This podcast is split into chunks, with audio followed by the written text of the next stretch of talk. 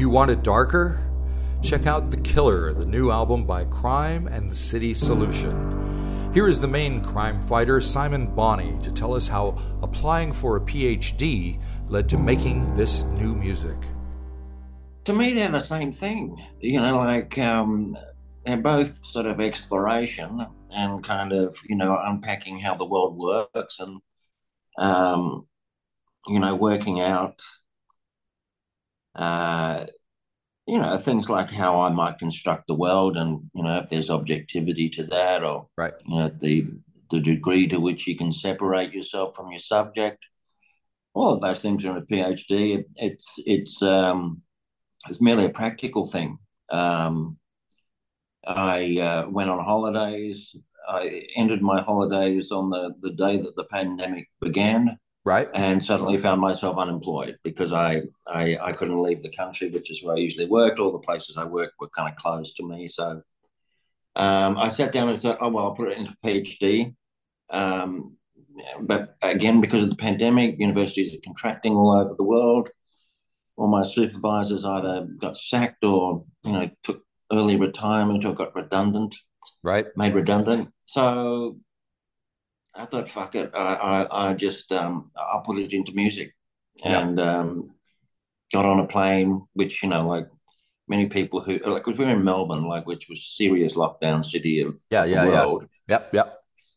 Probably not up there with uh, you know, but I mean, it was, it was it was in the top ten, um, and uh, I just wanted to get out of there. You know, I, I was in the suburbs of Melbourne. Um, we thought we'd give that a try. I've never done that before, the suburbs and uh, I have to say it was extremely alienating. And I just couldn't. I just had to get on a plane and get somewhere. Yeah, so yeah. I've, I've gone to the opposite place. I mean, the most urban, one of the most urban environments in the world. Yeah. And was there much of a culture shock when you moved like that for you? No, I moved. I've moved around my whole life. Right. So, I mean, I I'm, I'm uh, not only used to them, I I I um, I, I seek them out. Gotcha. Seek out culture shock. Right. Now, so did, how did you did you find it easy, kind of slipping into the music scene in Berlin? Yeah, yep. I mean we've still got you know we've got strong ties to the city. Yeah. Um, they're absolutely like they're you know like so the, the drummer um, he's an old friend from Australia.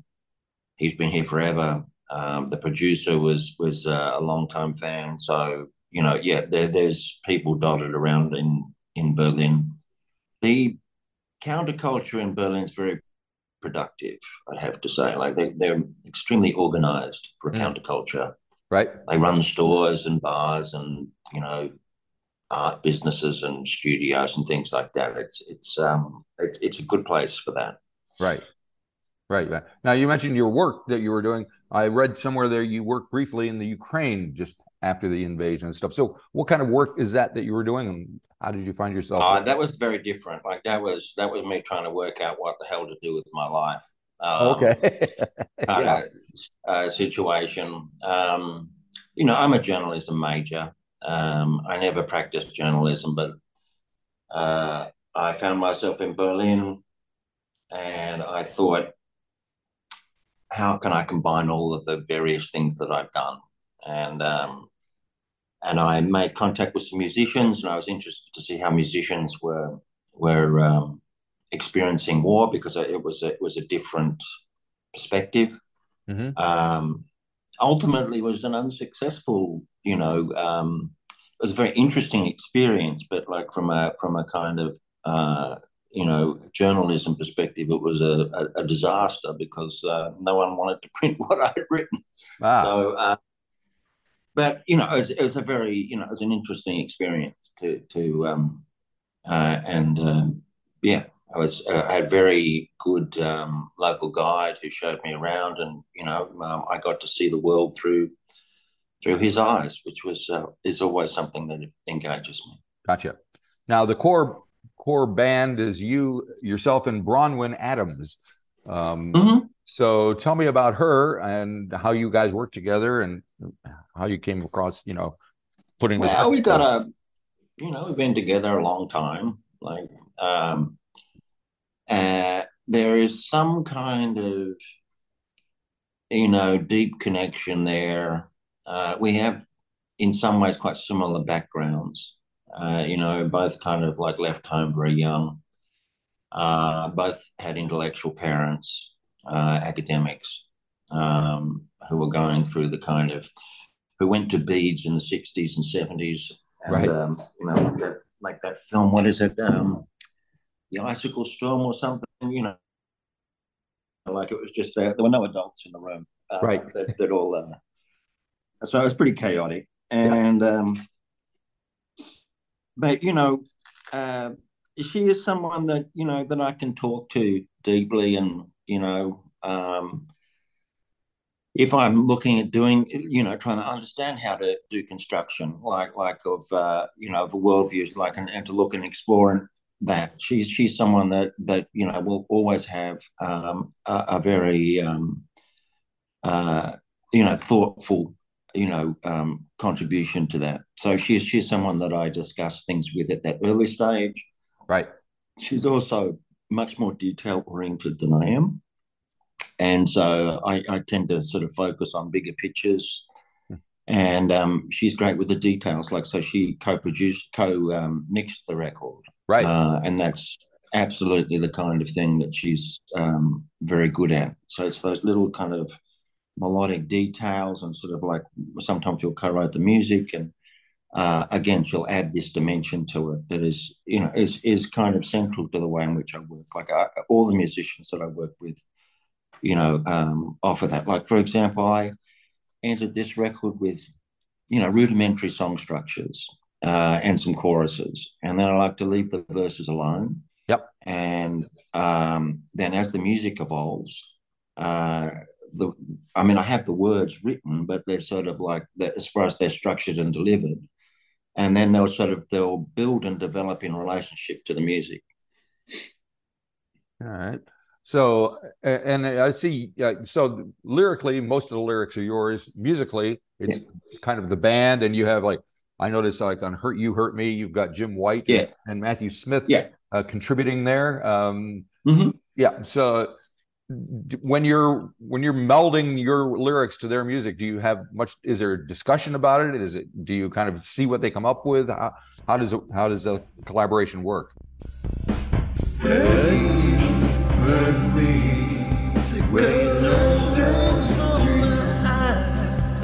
Hurt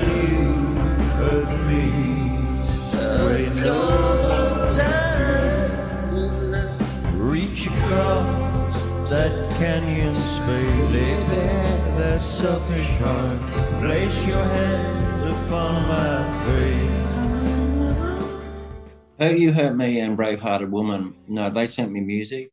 Uh huh. Uh, that they they the words were written for that in uh, in uh, Papua New Guinea in a hotel. Okay. uh, I would just it was just on my my weekends. I'd sort of sit there on the evenings. There wasn't much to do, so I'd sort of sit there and you know sit, learn how to use iTunes, uh, like the uh, like the Garage Band. Right, right. Yep. I've, I've been hearing that a lot from people. I bet you have. Yeah. And and how do you find that to work with like that? It doesn't. It really depends. Like you know, um, you, the the percentage of the music that you that I can put lyrics to is is usually relatively low. Um, so it's a more labor intensive approach. Like if I have the the melody and a rudimentary structure, um, then obviously I know the words are going to work Right. to the, to the song. Yep. Um, when it, it it's like so when I talked to Matt, who would, would have been the originator of it, and then sort of he would have got together with Jim, and they it would have evolved from that. But um, we talked about the sort of style of music, so we were looking at kind of soul music, Right. um, you know, funkadelic, uh, Sly and the Family Stone, that kind of stuff, Yep. and um, you know, then he would sort of send stuff that basically had that flavor to it, and then I would sort of find ways to put put um, uh, you know, so there was a, a bit of a kind of you know conceptual discussion beforehand. Right. Um, but you know, I mean, they sent eight pieces of music, I think, and you know, of which two sort of ended up as songs. Gotcha. Right. I noticed several rivers run through your uh, your album here. You have Rivers of Blood and Rivers Oh, River of God, and uh, and, and let's face it, uh, Rivers. I mean, you can think of Bruce Springsteen or Neil Young or Oh, yeah. Dave or all those folks. Uh, I mean, Rivers all love through the music. Yeah. So, movement. so tell me, so It's a journey. Yeah, know, like it- from the from the source of the, the the the river to the to the sea. My love turns rivers to blood and flowers to blackened buds. But I am the one who will love you. You know, yeah, they're you know, I think they've probably been used since you know uh, humankind first witnessed and observed a, a river and thought, you know, hey, that's that's that could, that's there's um that could be allegorical. yes, it could. also, I like the wilderness, you know, so um, a lot of this was written um, from being in the wilderness in Tasmania. So, Okay. um, uh, in the highlands of you know of Papua New Guinea and the the outback. So, like there was, uh, yeah, and rivers were there. Gotcha. Yes, Yeah. I, I like them. Yeah, movement. Alrighty. So there's seven tracks to the record, and uh, the fifth one, "Killer," which I guess is kind of the title track, is rather Yeah. epic. It's over eight minutes long. So I was hoping you might want to share something about that. I I don't want to ask you what it's about, but uh, what do you want to tell me about it? Take me back to that desert shore. Take me back to eternal warmth. Love extreme and the dead body in my dream in the service of selfish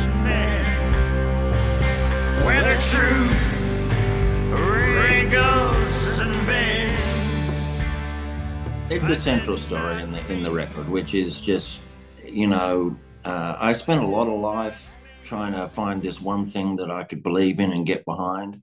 Mhm. You know, I mean, I've seen it in other people. Like, um, I've seen people join the police force, you know, to, to belong to a brotherhood, or you know, or um, I've seen, you know, I've been to uh, when I was in Bangladesh, went to a mosque, and it was just absolutely jammed packed. To, I mean, you just there was no, um, there was no room to move, and there, were- there were a lot of you know committed people there, um, who obviously believed in something, and I just realized kind of there, well, I'm kind of envious of this, but it's not going to be for me. Like Gotcha. I, am Yeah, just, yeah. I'm, I'm, I'm not going to find this one thing. Well, the one thing that I tried to invest in was anti-corruption, you know, uh, and and like most sort of like uh, people in that field, you you start off with these these dreams of sort of like uh, systemic change. Uh, you're going to build this system that's going to kind of eradicate corruption, and and then as you get uh, further along, you become a little bit, you know, um, depressed because nothing's changed. Yeah, it's you know the people people have come and gone and you know like some people have gone to jail and you know some people have you know moved on. Uh, but really there's always someone to replace them. Right. and then you you know i sat quite early on with a colleague at a christmas party um, and he, he was he'd been doing it for a long lot longer. I mean he'd done it all over the world and uh, he said i wonder if we've achieved anything. Just you know, kind of kind of a pretty you know salutary sort of like um sobering thought. Uh and uh so you take your little victories Yep. and uh and you know th- they come but you got to kind of you got to be kind of uh open to that happening and and, and open to that that's that's what happens Yep. um and so that record that, that song is about kind of the, it's a sort of the depression or the fall of sort of like believing in something and then sort of realizing it's just not going to answer all your questions. Right. Um, you know, it's like like again, like I mean, I've, I've felt this the whole you know my whole life. Like I remember the in America there was the um, American Council for Civil Liberties. Yeah. And I just like, fuck, no, it's amazing. Like they just believe in this one thing. Like doesn't matter sort of like who they represent. They just believe in this one thing about freedom of speech. That's the, A- like the ACLU, I believe it's called. yeah, yeah. That's just that. That's their driver. Like that's yeah. just you know like they just throw their lot in sort of, and um, yeah, I just realized. Yeah, I, I just I wanted it to be me. It was not going to be me. There's this. There's this. Um, and then I found this piece, which again comes into the the song is uh, Isaiah Berlin had this thing called the hedgehog and the and the um, and the fox, ah. and so the hedgehog knows one one thing, and sort of, and then the fox knows many things, and sort of, and and then so one is about change and sort of like, um, and accepting that sort of each situation is going to be slightly different than the one before, and the other one is going to have this sort of this very sort of like. Uh, um, uh, the presence of a very sort of solid superstructure that, that all of their decision making, all of the way in which they experience the world is going to be governed through this one sort of central thing. Yep. And I just realized that, you know, that's what my life is. It's change and that's okay. Um, I, I'm sort of okay with that now. So right. it makes me happier. Right. So my, my sense is that you, you do pay attention to the big picture, what's going on in the world. And oh yeah, there's a lot going on right now. You've got the stuff with Israel and Hamas, and you've got, got everything going. You've got yeah. Ukraine, and you've got uh, yeah. you know the election and or whatever it is going on in the states and mass shootings and it's like so yeah. d- does that with all that happening uh, what do you make of it what do you what what what do you draw from it you you've been doing the crime and, and city solutions in 77 so. Yeah. Um you know it all feeds into to what i write about but but what interests me is the personal story. Mm-hmm. so you know i mean there's the geopolitical kind of view of of um, of war you know like and that, that, that there's a there's a reason for that um, you know, and it's a valid way of looking at it. But you know, what I found interesting, you know, again in Ukraine was was talking to individuals and finding out about their individual experience because I I tend, um, you know, from a um, historiographer historiographer uh, position, sort of like to. I don't really like the big man of history sort of um, idea. I mean, I just, you know, it's, it's like, um, like another example is like all of the all of the things that I, that I retain, like uh, in memories, are all about personal experiences. Like, you know, I remember individuals from Papua New Guinea. I I, I remember their their life story, um, and my interaction with them. Uh, same in the Northern Territory. Like, so there in the Northern Territory, we were oversighting the um, uh, intervention in, into Indigenous uh, communities, remote Indigenous communities in the Northern Territory. And, um, you know, there's the higher level political, you know, view of it. Yep. It's fine. I understand that. But then there were all the personal stories. Well, I don't remember the higher political stuff like right. at all. I just sort of like, it's like, oh, yeah, well, it's like, you know, uh, but I do remember the personal stories. I remember the people I was sitting next to chatting under a tree um, about not even about what I was there for, but just having a normal chat. You would find out so many interesting things. Um, and it gave you, like, I felt privileged to have sort of heard those those stories, and, and that's what stays with me is those stories. Okay, and do you remain optimistic, hopeful? the human condition. Uh, yeah, look, I, I, you know, I, uh, I think I remain realistic. I, right. I, don't like things that people do to each other don't surprise me. Um, you know, I don't expect people to, you know, like, um, yeah, I'm not very moralistic. So, like, I, I don't view the world through that lens of sort of like right and wrong.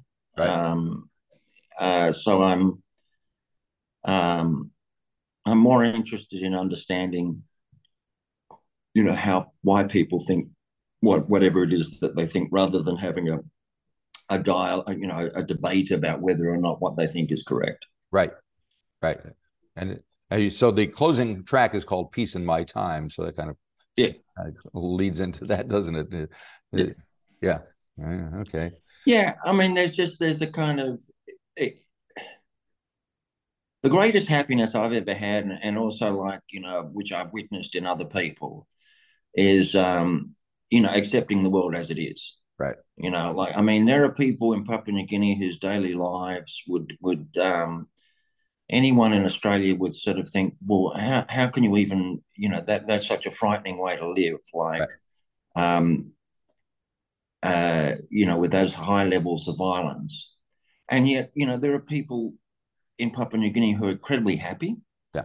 and also ones who are very sad. Like, you know, it, it's sort of like the material things in their life are kind of, you know, that's that's an aspect of their life, but it's not the whole thing. And and um, you know, I, I feel grateful for experiencing the world outside of you know um, Australia, um, and seeing the challenges that people have, and and just seeing the you know um, yeah, happiness comes through, you know, that like if they're comfortable in in who they are, uh, in their circumstances, and they sort of accept it on on those terms, then you know, there's the, you know, there comes a certain happiness with that, um, peace, if you want.